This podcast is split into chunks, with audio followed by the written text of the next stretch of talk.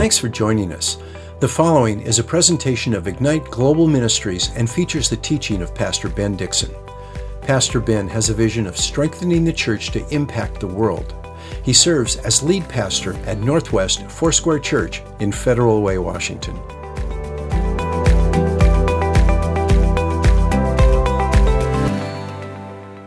I get a lot of emails, especially when it comes to the coronavirus, a lot of advice and even good practices during this time, encouragements, testimonies. I get a lot of emails about that and keep them coming, all right, because they're encouraging me. And then also, there are a lot of prophecies. I wanted to just give you an Ignite Gathering thought for a moment. There are a lot of prophecies that have been going around, and some are on the judgment side. This is a judgment from God. And some of them are on the side that this coronavirus is going to be extinguished uh, by Passover or as, as Easter is coming to a close. But we obviously believe this is Passover according to Scripture. And so many have asked me, what do I think? Well, I know of who, the, who those are that have given these prophecies. And to be honest with you, I don't really know. Here's what I do know I know that God is involved in our world. He's not the author of the coronavirus, and I do not believe He's judging us or He's judging the world. But I believe all sickness, disease, and ailments come from the fall and the pit of hell itself. They are influenced by the fall and of the enemy, whether they're directly from the enemy or not. So, this is where we believe this type of stuff, sickness, disease, ailments, comes from, and there's a mystery to a degree with all that, but that's what we believe. And so when we pray, we're pushing back not against the judgment of God, but we are pushing back against disease and sickness and death that God did not author. And as the people of God, we believe that we have authority to push back, which is why we must go to a time of prayer and fasting. Certainly, we want to wash our hands. Certainly, we want to take the proper precautions. But we've got to push back in prayer, knowing that the Holy Spirit has given us authority and God has power over all sickness and disease. And so this is so important because lives are being lost right now. And we take this very seriously together as a church community. And sometimes we don't really feel that way until it comes close to home. So I want to make sure that we don't have to wait that long in order to get involved. What can we do right now? We can pray. I don't know about the prophecies I'm not hearing that from the Lord. It might be the case where this stop, starts to cease coming uh, around the Passover time, but I don't really know. What I do know is the Bible calls us to pray, and that is absolutely certain according to Scripture. And so I just wanted to address that. In the coming weeks, I might shed light on a little bit more of that. I might talk a little bit more about that. But I wanted to just make sure that our posture and our stance is one of prayer right now in this season, regardless of whether or not we have um, an accuracy in our understanding of specific prophetic words that have been shared both in the past and currently. So that's where I'm standing, and that's what I'm sharing. Tonight, I want to start a, a, maybe a series of talks where I'm going to just walk through the issue of prayer because we're entering into a season of prayer and pushing back on the coronavirus and all that could follow economic you know, downfall and all of that, we're going to push back and we're going to ask for God to move in power. We're going to ask for the salvation of souls. We're going to ask for God to pour out his Holy Spirit. We're going to ask for healing, signs, wonders, and miracles would be released to glorify Jesus and his supremacy in our lives and in our community where people's hearts were not open. We are praying and pushing back, believing that hearts are going to be open. Where things, doors were shut to us in the past to the church, we are believing that doors are now going to be open. Where the world was system was was very much against and hardened to the gospel of Jesus and those that represented him, we are now very much believing that God is now going to open a way where there seems to be like there was no way. We believe that God's going to do that, and it's going to come like a mighty rushing river, especially as we lock into this place of prayer. And so I want to lead us in a series of conversations over the next few weeks about prayer. What is prayer? How do we pray? How do we contend? What does it mean to pray with faith? How do we intercede? What do we pray for? What does the Bible actually say about prayer? And so I want to start that series of conversations with a message tonight that I'm calling Redefining Prayer. If you have a Bible, you can open to Matthew chapter 6. It's going to take me a while to get there. Uh, there are no notes, but you're more than welcome to email me for my notes if you're interested. But I've just been banging away on my notes all week, and obviously now I'm, I'm preaching several messages a week, not just our weekend services, but also our Wednesday night service. And so I don't, we're not always able to get those notes together in order for them to be edited and uploaded. So you're going to get this raw and right from me. But if you have a Bible, we're going to use we're going to use the Word of God tonight, Matthew chapter six and we'll be talking about prayer. Messages entitled Redefining Prayer. Let's go ahead and pray as we open God's Word together. Father, we thank you tonight for your Word, and we believe that it is powerful to change our lives. And Lord, we know that we're walking in, living in, standing in a time, in a moment that we believe is a historical moment. As we look back upon the season in which we are in, we know that we are going to see that you have done great things, and we prophesy that into the soil of the ground right now, just like seeds that will grow up and bear much fruit. We are not ashamed of the gospel of Jesus Christ because it is the very power of God unto salvation. And we ask, Lord, that you would show yourself strong and mighty in this season that we're in, that you would make us bold and fiery witnesses with the gospel of the Lord Jesus. Lord, that you would inspire us to be generous, kind, and loving with our neighbors and know how to reach out just as we are reaching up. Tonight, we ask that you would use this time for your glory. Teach us about prayer illuminate your word and help us to apply your word as we learn from it today in Jesus' mighty name. And Northwest Church said, Amen. Amen. Again, my title tonight is Redefining Prayer. We're going to spend the majority of our time in Matthew chapter 6. But I just want to start this series by talking about not only how important prayer actually is, but actually putting out some thoughts to you that I think at the onset of a, of, of, a series of discussions on prayer that I find extremely vital. See, prayer is one of those things that when you say it, the assumption is for people in church that everybody knows what you're talking about. In fact, one of the things that I do as a, as a preacher is my, when I bring a a conclusion to any message, one of the primary application points, no matter what message I'm preaching, is going to be that we need to step into a place of prayer because we've been given access to our Heavenly Father through Jesus Christ, and we can pray by the Holy Spirit. And this is the privileged place that we have as those who now have a relationship with Jesus.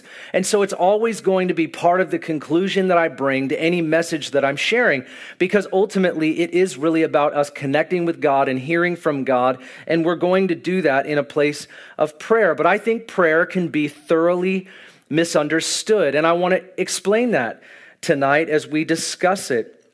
Most people think that they know what prayer is until they're asked to define it. Now, I've told you this story before. If you've been with Northwest Church for the last, you know, even three, five, eight months that I've been here, you've actually heard me talk about a time in 2003 when I was at a prophetic conference and I was waiting in line to get some coffee, and a man pulls me out of the line and gives me a prophetic word. And that prophetic word, part of it at least, was that I was going to write books and write books in other languages and so on and so forth. And I remember when he gave me the word, there was this automatic assumption, even though I didn't really necessarily think the word was right because I wasn't writing in any journals, I didn't like writing. I didn't think that I was going to write books, and I didn't necessarily think I was going to write books after I received the prophetic word. But what was interesting about the word is that when he said, You're going to write books, I never stopped and thought, Yeah, I, I, I don't know how to write because as, as it is we all sort of go to school and whatever level of schooling that we have, we take English classes and we understand the basics of writing. We all had to write book reports, we all had to write essays, we all had to write papers, whether they were short or small, or small or big. We all had to do that. And so when I got home and I had really kind of processed that word, in my mind, it never really occurred to me that I, I don't know how to write. I just assumed I did because I had done this before. But when, as time progressed, when I started to write my curriculum and my training materials and then ultimately my book, I realized very quickly that I did not know what I thought I knew. I actually didn't know how to write a book. I didn't know how to write like I thought I did. And there were simple things, and I hate to say it, I feel somewhat embarrassed, but I had to remember what all of these various terms were, like, like adjectives and what is the proper pronoun, and all these various things about writing and sentence structure, and where exactly to put a comma and a semicolon. I had to brush up on all of the basics in order for me to produce anything that was worthwhile. And I still today don't always know exactly if I'm doing it right. But what I realized in that season of my life was the thing that somebody said I assumed I knew. And I think that same principle applies to prayer. When I tell people I think we need to step into a place of prayer, reach up 1,000, we need to pray, the assumption is, and maybe a lot of us have it, is that we know what prayer actually is. Now, here's the thought that I have. What if we don't thoroughly know what prayer actually is? We know maybe know parts of it, we maybe understand a little bit of it, but do we know everything that the Bible really has to say about prayer? And if we're not sure, maybe it is that people don't always pray because they're not sure what it is. Now, something I've learned as a pastor is that a lot of people really don't spend pr- time in prayer. And this is really not a mystery or a secret. But if I ask, you know, how long do you, does everybody pray every day? You know, hands will go up. Does everybody pray longer than five minutes? A lot of hands will come down. And if you were to ask, or we were to ask just random people uh, down at the supermarket, hey, what do you think Christians think prayer is? What do you think Christian prayer is based on the life of people that you know are followers of Jesus or Christians? I, th- I think some, I mean, if we're just to be honest, I think people might say that weren't Christians that Christians think prayer is what you do when you get into a jam. Prayer is what you do when you don't know what to do is you ask God to get you out of something. I wonder if that's what the world thinks what Christians think is prayer. And I, we might have some confusion in this issue. And, and I actually have this philosophy, this is just my opinion, that sometimes people don't pray because they don't know how. And they've never been taught how to pray. And one of the most important things that we can do is start to talk definitions so that we're certain what prayer is and therefore we know what it's not. I think it does actually affect our practice. Now, I'm going to say some things, and you're going to have to come with me the whole way because you, you won't understand why I'm saying what I'm saying unless you actually go through the entire talk. And this is important because I'm talking about redefining prayer, which I believe is what Jesus had to do when he stepped into his ministry. And he stepped into a world that had already pre decided or predefined what prayer was. And what he modeled was actually something different than what the cultural norms were, both in Judaism and in paganism. And I think sometimes today we've developed our own versions of what we think prayer is, and it's not necessarily all wrong, but some of it might be. Now, I just went on that thing called Google and I looked up real quickly the definition of prayer. Now, if you do that, I've, I do not recommend you do that, but if you do that, you're going to find the same thing that I found. You're going to find a lot of different definitions of prayer. In fact, I think I read about 30 of them before I got tired of reading Google's definitions. And they were from different people all over the place, different denominations. And it went from everything from prayer is a two way street, it's listening to God, it's talking to God, it's talking to a dead saint. I mean, it was amazing. It was just sitting in silence it, it, was so strange because I'm just, I'm just trying to think this out with you here real quick. If you type in, like a word has a definition, okay? A, ch- a chair, everything has a definition. If you just think about it, a light, a chair, a camera, everything has a meaning. And so when you type in what is prayer, how come there are 30 or 40 different definitions within just like a 20 minute search? Do you think there's some confusion over this issue that we have so many definitions for this one word? I think so. I actually think that we're confused about this, and I think that it actually breeds an inactivity, is what I think. And that's why I think it's important for us to scale back a little bit and redefine what prayer actually is, because it's not rocket science. So, what I did is I, I just looked at scripture And I took out my concordance and I went through. There's about 432 references to prayer or uh, a word that has a similar meaning to prayer it, it, would be derivatives of the word prayer or connective words. And this would be like prayer or pray or intercede, intercession, petition, supplication. Most of these words, almost all of them, mean the exact same thing. Now, they have, they have different variations for a reason, which I'm going to explain. But most of these words mean the exact same thing. And I'm going to give you the meaning of that word. And it's going to be really simple. And even in original languages, I looked all of these various verses up. there's about 432. And I was just trying to discover what this word really means. And I'm going to give it to you. And it's, it's, it's going to, I mean, it's going to blow you away. All right. It's going to blow you away. You want to make sure you're sitting down right now. The word pray or prayer and most of the derivatives actually means to make a request. That's it. It just means to make a request. Now, you go ahead and you look it up yourself. But we shouldn't be confused about what the word pray or prayer actually means because it's very simple. Words have a definition. Now, words also have a context, but this is important that we get this word down so we know what we're doing. When you look at the references in the Bible, what you find is common themes. A person is asking God to do something based on the knowledge of his will. And then God would respond as they prayed or as they made a request. There are also, uh, there are also phrases in the Old Testament that we understand as prayer. Like it would say, they cried out to the Lord.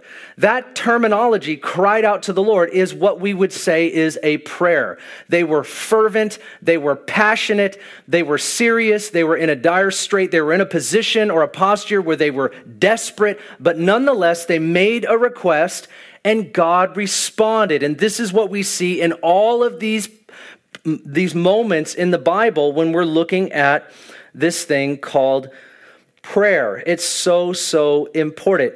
I actually want to give you a definition that I wrote, which I think is more of a working or operational definition that involves both context and definition. Now, this is just what my, defin- my definition is. The word pray or prayer, it means to make a request, but that doesn't necessarily frame up what we do when we spend time with the Lord in prayer. And so I wrote my own definition. And if you want to adopt it, you absolutely can. You just cannot trademark it, you cannot copyright it because this is my definition. But you can absolutely adopt it. Now, here's what I say prayer is based on the context of prayer in the Bible, but also the definition. This is it. Prayer is communion with God that which leads us to discover what he wants to do and then we ask him to do it. I want to say that again. Prayer is having communion with God, which leads us to discover what He wants to do and then asking Him to do it. As you know, this obviously implies the context which I want to talk to you about because prayer, in and of itself, we could bang out you know, hundreds of requests inside 10 minutes.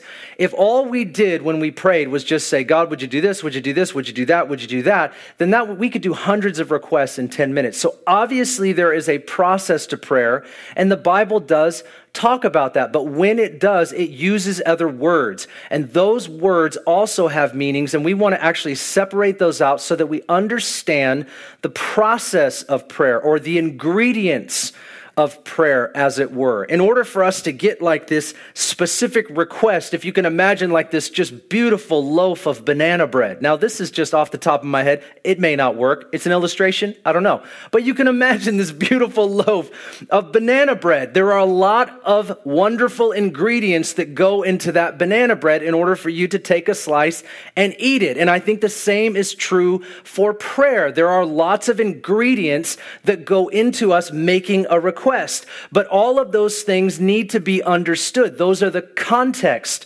for prayer. And that's what makes it potent. That's what makes it powerful. And actually, that's what gets an answer, which is why my definition says prayer is communion with God, which leads us to discovering God's will, and then we ask Him to do it. You see how there's a process before we ever get to the point of making a request because you have scriptures like this. You have not because you ask not. And when you do ask, you ask amiss. You ask based on your own selfish desires. In other words, God's not going to answer some of our prayers, number one, because we're not asking. And number two, because when we're asking, we're asking for selfish things and God's not going to answer that. Jesus talked about prayers that he would answer, which were in accordance with his will, which is why I developed the definition that I did.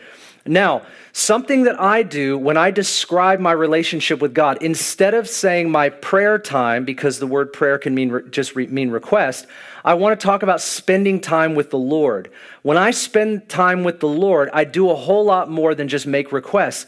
I do a lot of various things. And what I want to do tonight is I want to show you the various things that we do when we spend time with the Lord that actually cue up our request in those moments. And the first thing that we do, and these are just several of them I'm going to rattle off, but number one is we spend time in personal or self reflection. And here's a passage that I'm going to share with you. This is Psalm 139 23.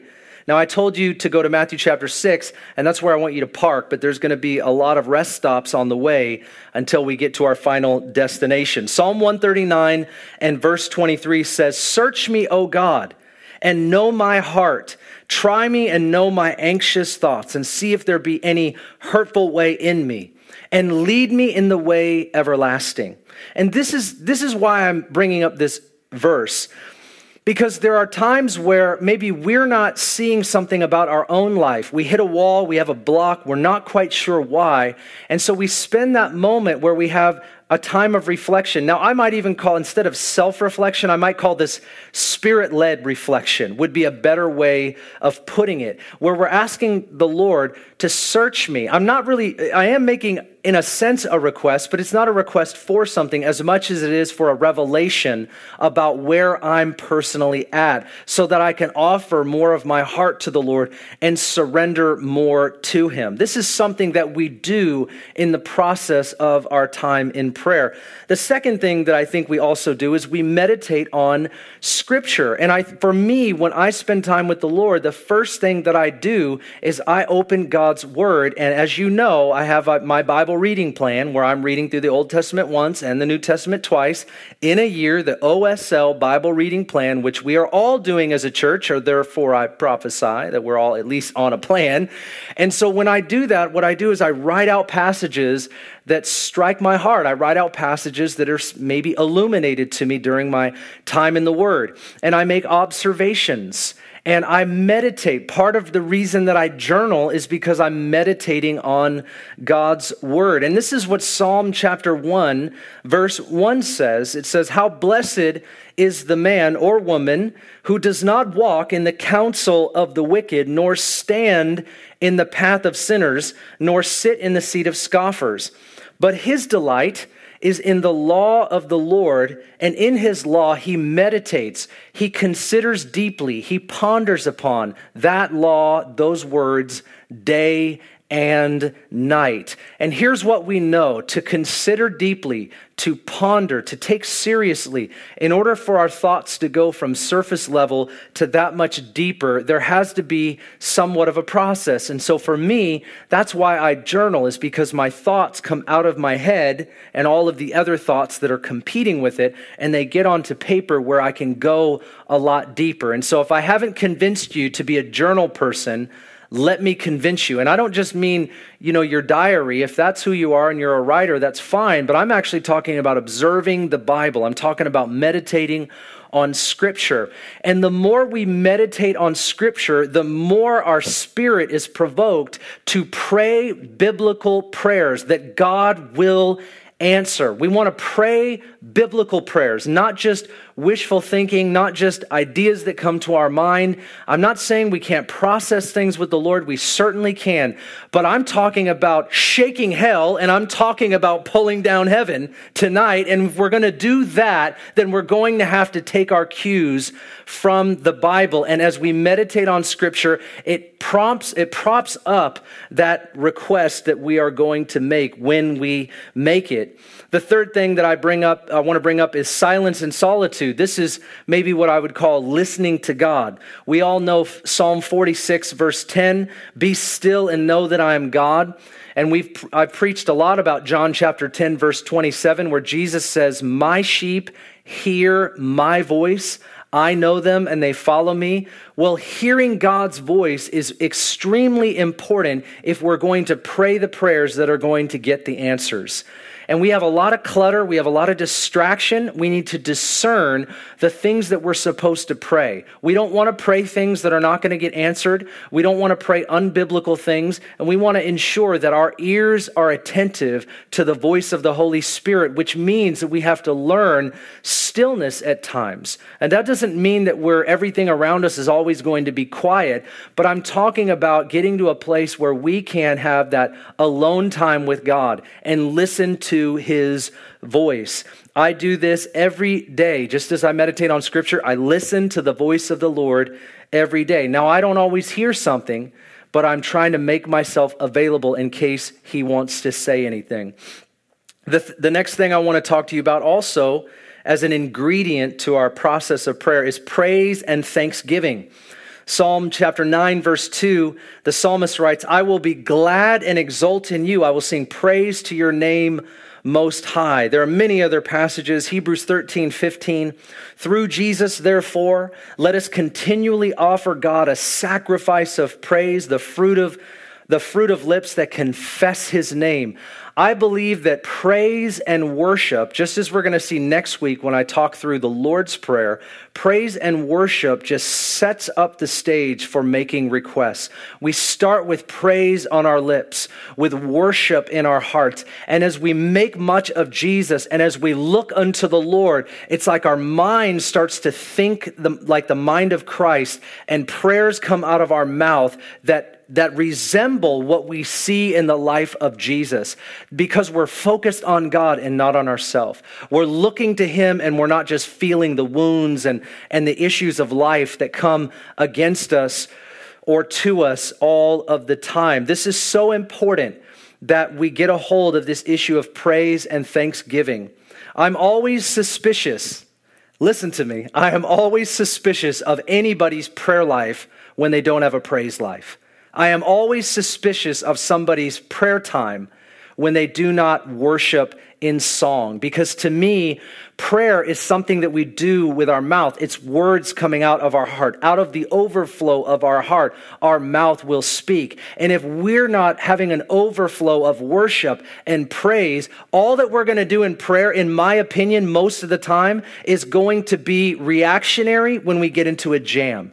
And if we want to move away from reactionary praying and move into a place of proactive praying where we are seeking God all the time and we are praying to God on a daily basis, then we have to have this posture and this position where we are worshiping God and we are giving Him out of the overflow of our hearts. And if that's not where you're at right now, what, i what I want you to do is just stop and ask God to give you an overflow of worship and praise. Say, Lord, show me what you've done for me so that my mind might be renewed and my heart might be full and my words would be filled with your adoration and praise. And as that happens, my friends, what will also happen in a corresponding way is we will pray. It just is the way that it works. If we're not worshipers and praisers, we're not going to be prayers. It just isn't it isn't my experience. And so here's what I want to present to you. I also want to talk to you just for a moment about confession. And we see this in 1 John chapter 1 verse 9 where John says if we confess our sins, he is faithful and just and will forgive us our sins and purify us from all unrighteousness. See, and, and sometimes people will say, well, isn't that prayer? No, confession is not prayer. Confession is confession. Prayer is making a request. But before we make requests, we have to come to God and we confess our sins. This is part of spending time with Him. And again, don't be confused about this. There are many things that we do when we spend time with God. There are a lot of ingredients into that banana bread, all right? But they're not all the same thing. We practice all of these things. I might make requests in my time with the Lord for five, maybe seven minutes, maybe eight minutes. I can bang out a lot of requests, but I might spend an hour of time where we would traditionally call it prayer time, I spend an hour with the Lord where I'm worshiping Him. I'm confessing my sin. I'm asking for Him to show me my heart. I'm praising Him and I'm giving Him thanks for who He is. And as I do that, I enter into this place of relational exchange and He begins to speak to me. And His word starts to bubble up in my heart and just biblical prayers start to come out of me. And this is what happens. There are several other things that are maybe what I would call the, the elements of prayer, the, ascent, the, the elements that go into all of this. But I'm contending that not all of them are prayer, but all of them are part of the prayer process and make up our prayer time. Now, a good illustration is just like when I'm with my wife. In my relationship with my wife, there are a lot of things that we do. There are a lot of exchanges that we have. Some of them are spoken, some of them are not spoken. But there are times where I ask my wife to do something, I make a request. But there are a lot of other exchanges that go into that request of knowing what I need. And just like with the Lord, except that our relationship with Him is quite a bit different. He's the source of life, He's the one that we're following. He's God Almighty. He's the one we're following after in His will and doing what He's asked us to do. But in this relationship with Him, we want to make sure that if we are going to make these requests, that we know not only where these requests ought to come from, but also that we are practicing all of these other biblical principles that are involved in this time that we spend with the Lord. Our practice of being with God includes prayer, but not everything that we do should be called prayer. And the reason that I'm saying that to you is because I actually think there's a lot of confusion See, listen, and I'm just going to say this over the next few weeks, and I know, I mean, I've actually shared this before, and I've seen, I've seen people cry when I've made this statement. I believe that prayer needs to come out of our mouth. I believe words actually should be spoken. All right, now I'm going to prove that to you over the next several weeks because even the word, the, the grammatical word, prayer, it carries the connotation of something that is spoken. The idea that you, we pray in our hearts, I mean, maybe that's the case. Maybe we can pray prayers in our heart, but it's the exception. And what I'm saying is that we, we are to pray out loud. We are to pray with our words. And so what I think is that there are people that, and they've never prayed out loud. Maybe there's a, you, you, you lack a boldness or a courage, or you're trying to wax eloquent, or, or you've seen other people do it and you're intimidated by it. And you might be saying, well, Ben, are you saying that I don't pray? I'm not saying anything. I'm just trying to pick up on Scripture. And Scripture says that prayer is to make a request, and that means it's got to come out of our mouth. It can't just be something that's in our heart. Now, maybe you've prayed prayers in your heart, fine, okay, but I, I, don't, I don't trust that what's in my heart is a, this, this clear line to the Lord, this clear prayer. It might happen sometimes, but I believe that the Bible teaches us to have words come out of our mouth. And so it's so important that what I'm saying now is that you can have time where you listen to the Lord. You can have time of thanksgiving. You can have time of silence and solitude. But I don't necessarily think all of that's prayer. There are other principles and practices that we have in our time with God. And I think, what if this? Let me just pose this question to you. What if people think that they're praying and they're actually not? But they're practicing other biblical principles. I mean, that's wonderful. We want to practice all of them. But what if God is pushing us to this place of not just sitting in silence, but that we're actually supposed to be crying out like we read about in Scripture? Here's my challenge to you, and this is for us as a church community. When we see people in Scripture pray, what are they doing? What are they doing when we see people pray in Scripture? Are they sitting there? Are they silent? Or are they crying out to God? Are they making a request before God? Are words coming out of their mouth? And I'm, I'm telling you, if you look at what it, uh, what it says in Scripture, if you look at the context of Scripture, you are going to find again and again and again. And I've had people send to me some exceptions to that, but they're very few, if any. There are very few, if any. We're talking about over 400 something references to prayer. If you're a person and you heard me talk already, and you're saying, Ben, I don't pray out loud right now. I don't use my words right now, and I've never done that before. Here's what I'm saying I'm saying it's time to be challenged.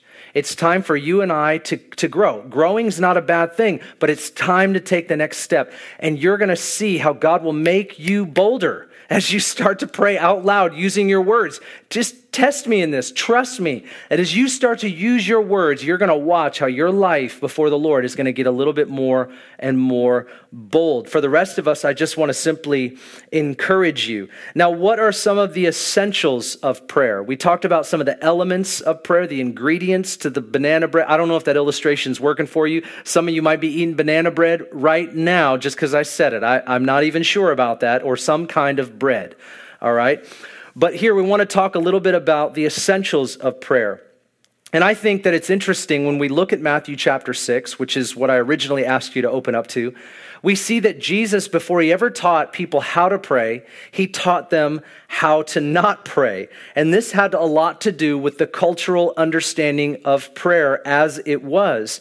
And so Jesus came and he taught about prayer, but he first, in this context of Matthew 6, he confronted two different models of prayer that were the primary examples for his hearers. And we're talking about Jews who practice Judaism, and we're talking about Gentiles who practiced paganism, or at least that was their example. And we see that there are these, these ways or these models. And I'm not suggesting that Jewish people who were practicing what was written down under the Old Covenant in the Old Testament, I'm not saying that everything that they practice was necessarily wrong, but Jesus confronts the motivation that they have, and he's confronting the method that they have in wanting people to see them. And so, what I want to do is, I simply want to just read this passage in the Sermon on the Mount, Matthew chapter 6, verse 5, and then we'll break it down from there. And here's what Jesus says He says, When you pray, you are not to be like the hypocrites for they love to stand and pray in the synagogues and on the street corners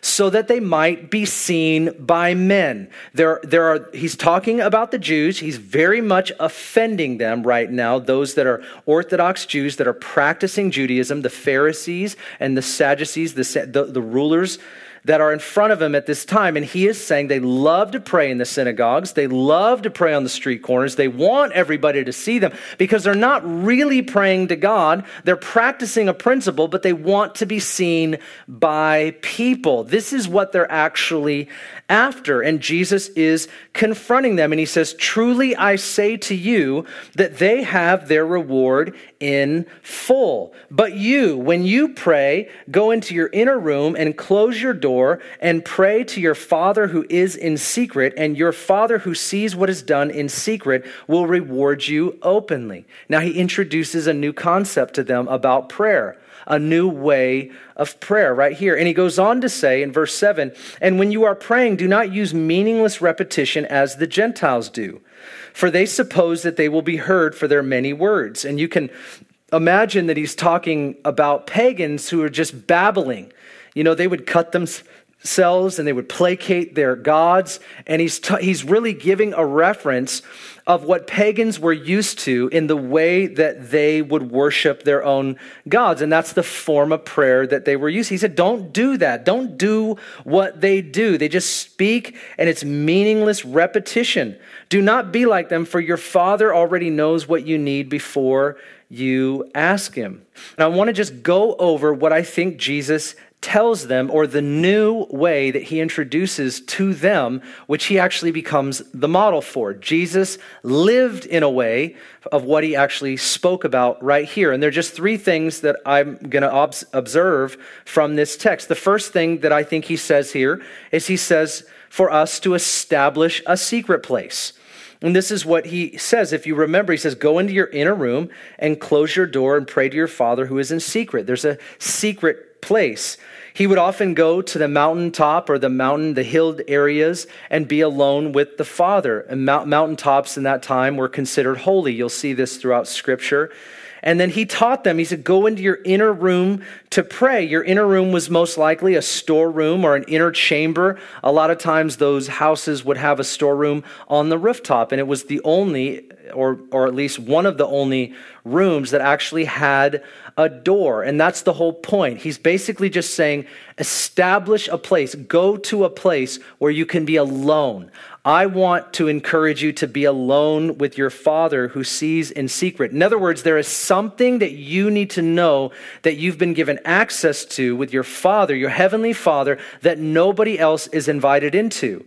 And for those that wanted other people to see them, for those that were interested, in in the attaboys and what men saw and all of that. He's just cutting right through all of that religiosity. And he's saying what it's really about is it's about relationship with the Father and intimacy with him. The Father sees what is done in secret. You need to establish a secret place. Find a place. Go to a place where nobody else is invited into. Now, sometimes we get this twisted. We think Christianity, our Christian life, should be a secret. No, our prayer life, part of our prayer life, not our intercession, corporate intercession with the church, but there is a place that you and I are invited into, and we want to cultivate with God that through Jesus has been secured permanently, whereby we can seek God, pray, He hears us, and He responds to us. That's what the scripture right here says. It says He sees what is done in secret and He rewards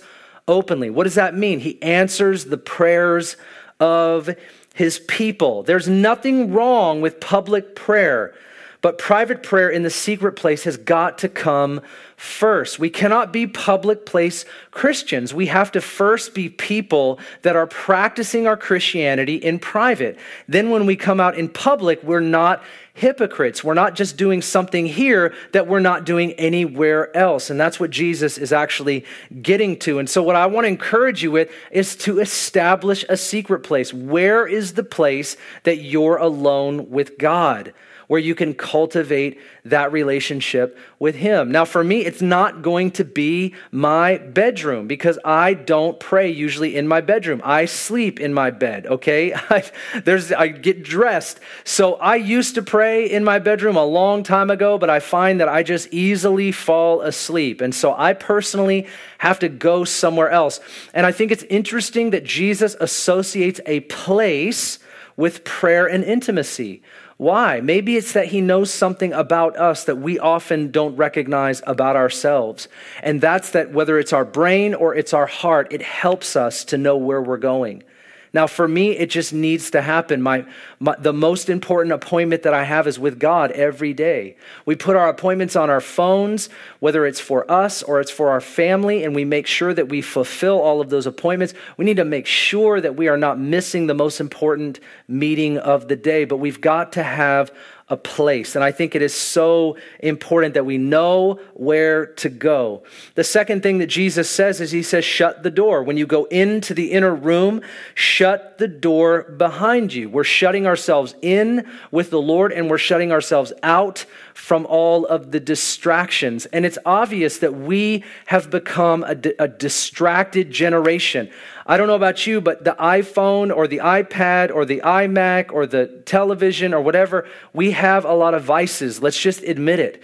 We have everything from social media to online media. We've got news. We've got everything you can think of today to distract us, to entertain us, and to pull us away. And we've got to learn how to say no. We've got to learn how to turn the off button, the off switch, and get a hold of self control. And this will help us not just to be more religious, but to have more room and more time for relationship. We have to learn how to shut the door on the voices that are just swirling around us all the time. Now, I've talked to you about this before, so I'm not going to belabor the point, but Jesus is emphasizing this. And for order for us to have this effective place of prayer, we have to actually learn how to shut the door. And that's a good place to start.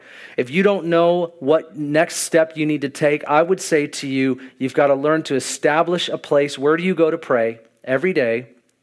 and how do you shut the door? What do you need to turn off? What do you need to put away? I think if we have a better relationship with our iPhone than we do with the Lord in prayer, we've got, we've got to own it. You know what I'm saying? We've just got to own it. What if it's just that simple? We could learn all of this deep stuff, we could have all of this great knowledge, but what if our connection is just like, zzz, zzz, it's just not secured? See, it's not about knowledge in that space. What it's about is whether or not we are actually stepping out on the simple words that Jesus says. Isn't it interesting that knowledge can get us to the door, but obedience is what causes us to walk through it? Isn't it amazing? And so everybody might get to the door, the front of the door at, at a different time. Some people are smarter. Some people know the Bible better, but it doesn't actually get you through the door. That requires obedience. And sometimes people that have less knowledge go through the door because they're more obedient. And so, what I'm saying is that we've got to learn how to just obey the simple words of Christ. And that ushers us in to the kind of prayer life that Jesus himself modeled. The third thing we see here is what I'm saying is relate to God as Father. Jesus says, Pray to your Father who is in secret. See, when God is your dad, when He's your heavenly Father, and that's the relationship that Jesus secured, we stop thinking about what other people are thinking. We stop thinking about our public profile. We start thinking about our personal profile. It's really interesting now that I'm preaching in in, and there's 500 and something chairs and they're all empty. You know, before the coronavirus and, and our shutdown and our quarantine, we, we were having a problem with having enough seats. And now we don't know why we have all these seats. So it's kind of funny, but I've had this phrase come up and it's been sort of a joke, and I don't mean it to be funny, but you sort of know that you're actually preaching to an audience of one when you've got nobody in the seats. You know, it's just been this funny thing that's been looming around in my head, but it's actually true. And that's what it's like in our prayer closet. That's what it's like in our secret place. Is that we're spending time with an audience of one. We're cultivating something that only God sees. And that makes our relationship with the Lord so much more real. And He is our Heavenly Father, and we're not concerned first and primarily about what everyone else says or what everyone else thinks. We are, consu- we are consumed and concerned about what our Heavenly Father thinks, what our Heavenly Father is saying, and what we are saying and praying back to Him. I remember when one of my sons was younger, and I think that he, you know, he, one, his sister actually um, had somebody spending the night, and so they were in her room talking, and uh, and I was tucking him in, and he was much much younger, and and as I'm closing the door, he said to me, he goes, "Dad," he goes, "I want you, I want you to stay here." And I go, uh, "Okay, cool." So I, I shut the door, and he goes, "I want you to, I want you to sit right here. And so I just lay down on my son's bed and he's staring at me and I'm staring at him and he's staring at me and I'm staring at him. And I go, What's up? Because I thought maybe he wanted to talk with me. And he goes, Oh, nothing. I just wanted you to be here. And so I remember, I remember looking into my son's eyes. And at first I was kind of like, What are you talking about? just because I was thinking about going somewhere else. But I remember, and it just sort of a deep moment came upon me, and I thought to myself, man, I want to be with God, my Heavenly Father, the same way that my son wants to be with me right now. See, the, the goal, the idea of being with God as my Heavenly Father, relating to Him as Father, it changes the way that I pray. It, it changes the way that I speak to God in prayer. Now, this is what it does. You cut loose of all the hallelujahs and amens. Nothing's wrong with hallelujah, praise be to God. Nothing wrong with amen, so be it, Lord Jesus. What I'm saying is, is that sometimes we close our eyes and we go into this religious place where we're not even thinking about what we're saying. And we just sort of have this carbon copy thing. And instead, we just say, Father, I thank you for who you are. And I just, it's such a privilege to be here with you. And I'm grateful for that. And you just start to talk to God you start to exchange with them in such a real way. And in that secret place, your relationship with him gets so real. And, and, and, and, and you're not leaving it to the public place because you have something so deep and so meaningful in the secret place, and it spills out of us. It flows out of us. You, you know when you've been around somebody who spends time in the secret place and they talk about God differently, not just as as a religious guy in the sky, but as a heavenly father, which is what Jesus came to establish on our behalf. When we look at prayer, the reason that I'm spending the extra time talking about all these various things is because I think we need to redefine it. We need to make sure that we understand pr- to pray is to make a request.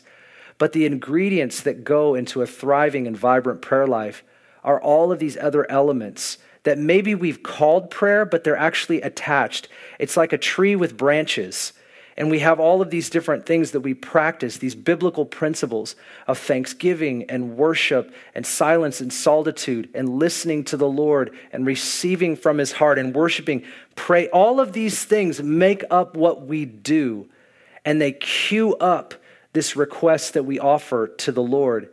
And it's powerful and it's potent and it causes prayer to go deeper and become more meaningful. And I want to make sure that we're not just public place Christians. Maybe one of the things that's happening right now in the church at large in America. I've heard so many people talk about the church in America and what the church in America needs. I don't, I don't know if I know what the church in America needs.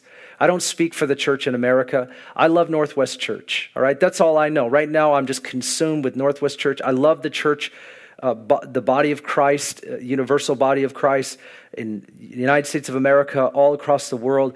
But, but I, don't, I don't know that I can be a voice. I'm not a prophetic voice for all of that. So I don't want to make assumptions and make statements, sweeping statements that I don't understand. But I do know this is that I wonder, I wonder if we would come out of just public place Christianity and have something special in the secret place I wonder if that would absolutely transform what we do in the public place. I, wonder if it would be explosive. Like, like just like you would just blow the roof off of this building that we have called the church because every one of us has something so sweet and so special and so powerful something you can't take me away to something you can't you can't take it away from me and we have that together and, we, and when we come here in the building and we start to celebrate what God is doing, man, it's just explosive. Revival just breaks out. And not only does it come into the public place, but then it goes into the marketplace, right? So it goes from the secret place to the public place to the marketplace. But it starts with Christians who have been saved and redeemed by the blood of Jesus, who know that they now have a heavenly Father who sees in secret and he rewards those openly that come to him and have known how to shut their door. I wonder if we've just got to go back to that place of having something with God in the secret place that blows, it blows the roof off of what we do in the public place. Maybe that's what God is doing right now. Maybe He is helping us understand that we need to come back to the simplicity of what prayer actually starts with. It starts with us and our Heavenly Dad. It starts with what Jesus paid for. It starts with something special, something that n- nobody can have except through Jesus, because of Jesus, by spending time with Jesus. I, I wonder if God is leading us back to the place, not of individual Christianity, but of holding the secret place special again and teaching our families to do the same thing, of showing our kids that, that that's what they have to have if they're going to have any true successful life. Not success in the world's eyes, but true success, where we know God and we make Him known, that we lived our life and we lived it to the fullest of serving and loving and knowing the Lord Jesus. That place of prayer has got to become sacred and honored and special by all of His children. What I want to do is by redefining prayer is just reduce it down to simplicity. Every one of us can do this. Every one of us can do this anytime, all the time. But will you reserve a place for God in your life? If you haven't been doing that, just repent. It's the greatest gift that we have. Lord, I'm sorry I haven't been with you like I know I can and I know I should. And that Jesus, you paid a price so that I could be with you. I've lost my first love. And yeah, Lord, I've done the public place thing, but I've lost my first love. My heart hasn't been fixed on you. My words haven't been flowing as I pray and seek you. I haven't been praising you and worshiping you, and I don't worship you in my own time, but I want to go back to it. I want the abundance or the overflow of my heart to be revealed in my words because it says my mouth will speak. God, I want that back. Bring me back to first love. That's the call of this moment. Maybe we need to repent, and God is bringing us back to first love. Before He heals our land, maybe He needs to heal our home. Maybe He needs to heal our heart. Maybe He needs to bring us back to our knees again. What about that? What about coming back to our knees? Yeah, that's what I think. God, help us to understand prayer in its simplicity, not its complication. Jesus came to make things more simple for us because your ways are not our ways and your thoughts are not our thoughts. That's why he had to come down to us because we could never go up to him. Simplicity. This is what it's all about. Maybe we need to go back to our knees. I'm going to lead us in a time of prayer in just a moment, but I want to share with you some things that the Lord put on my heart prophetically for us as a community. And the first one, lo and behold, I, some of this stuff that I shared with you tonight was not in my notes. I think you know that. I look at my notes, but half the time I go off script. It is what it is. But two of the things that I wrote down prior to sharing what I did happened to do with our homes. And the first one is that I saw some spiritual attacks in our homes.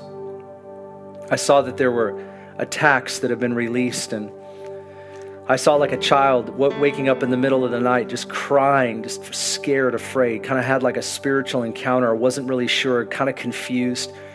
And I also saw just like this eerie sense of like an attack over the family.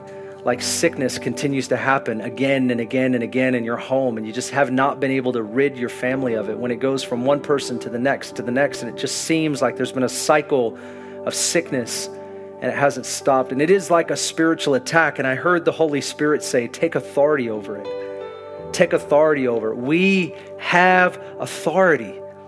We have authority to confront principalities and powers. We have authority to confront sickness and disease and demonic spirits.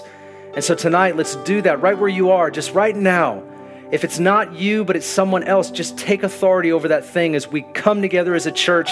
In the name of Jesus, we pray, Lord, we thank you that you've given us your authority. And we stand in your mission for your ministry, for your glory. And right now, we take authority over those attacks against our people. And we say, No, in the name of the Lord Jesus, every lying and filthy spirit, if there's a spirit there, we pray right now that it be exposed in the name of Jesus and we command it to flee from the home of someone that's a part of Northwest Church. Right now, in Jesus' mighty name, we take authority over that attack and we say, No more in Jesus' name. Thank you, Lord.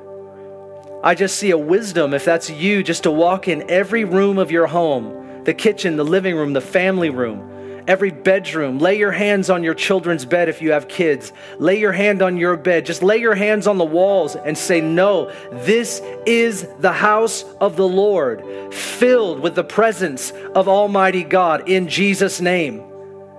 The wisdom that God would give to us to be the priests of our home, to be the intercessors, because it's a home, a place of ministry, a place of peace that God Himself not only dwells in, but uses through each one of us to bring people into the knowledge of Jesus Christ. This, the second thing that I saw was praying for marriages. And this is uh, interesting, but I, I wrote down you, have a, you had a pretty serious argument in the last two days. In fact, I believe it was yesterday. It, it's what I saw in my, in my mind. You had a pretty serious argument, and there's just been something looming there, even like an underlying bitterness.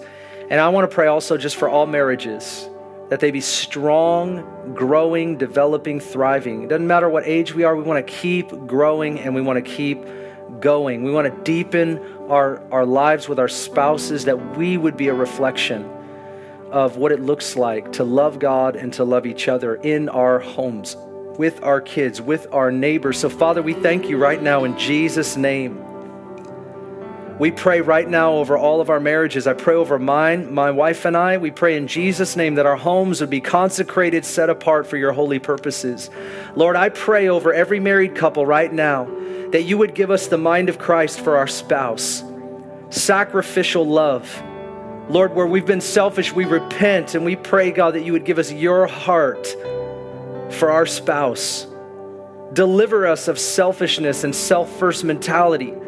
Help us to see the needs of our spouse. Lord, help us to love our wives and our husbands, Lord. I, pr- I pray over us, God, that we would be a reflection of your very heart and intention and your design of this thing that we call marriage. This is your design. This is your thought. This is what you've given to us. It's not something that just is supposed to fulfill something in our hearts, Lord. Ultimately, you're the leader of our homes. We yield to you, Lord Jesus. Show us a new way. And show us a new way in this season. You're bringing it back to the home. Help us to see one another the way that you do. God, I pray where there's unreconciled issues, would you bring reconciliation into our homes, bring forgiveness into our hearts, help us to have soft hearts and to give mercy to one another.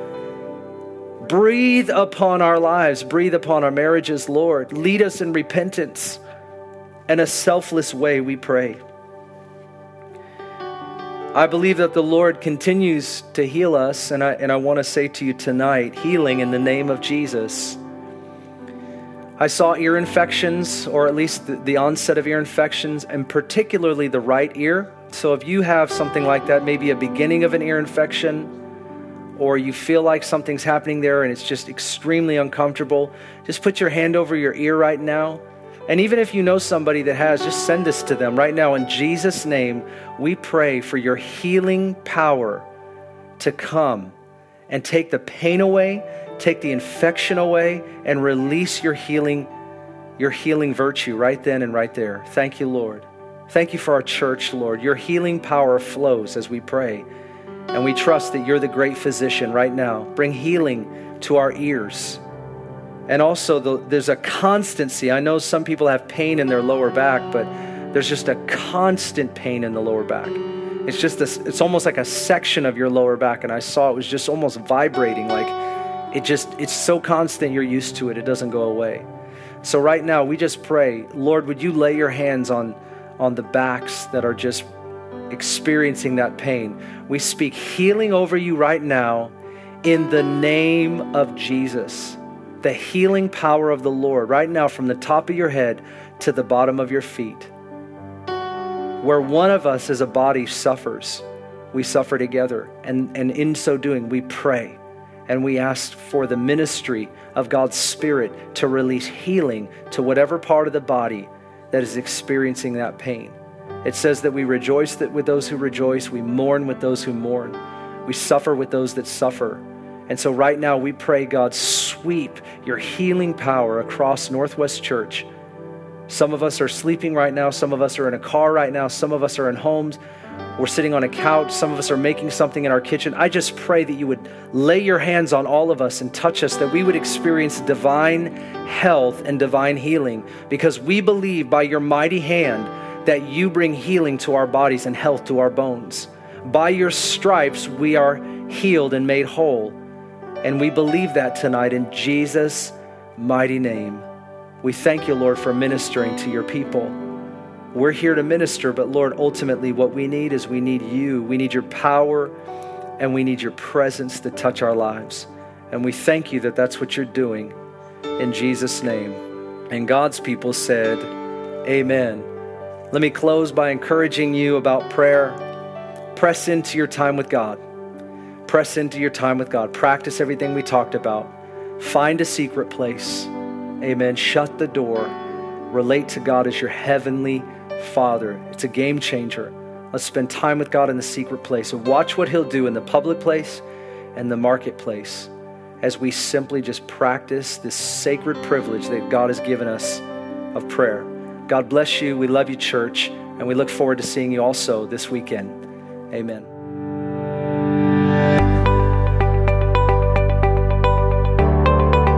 Thanks for listening. If you'd like more information about Ignite Global Ministries, please go to our website, igniteglobalministries.org. While there, check out our Immersion Discipleship School and the books Pastor Ben has written.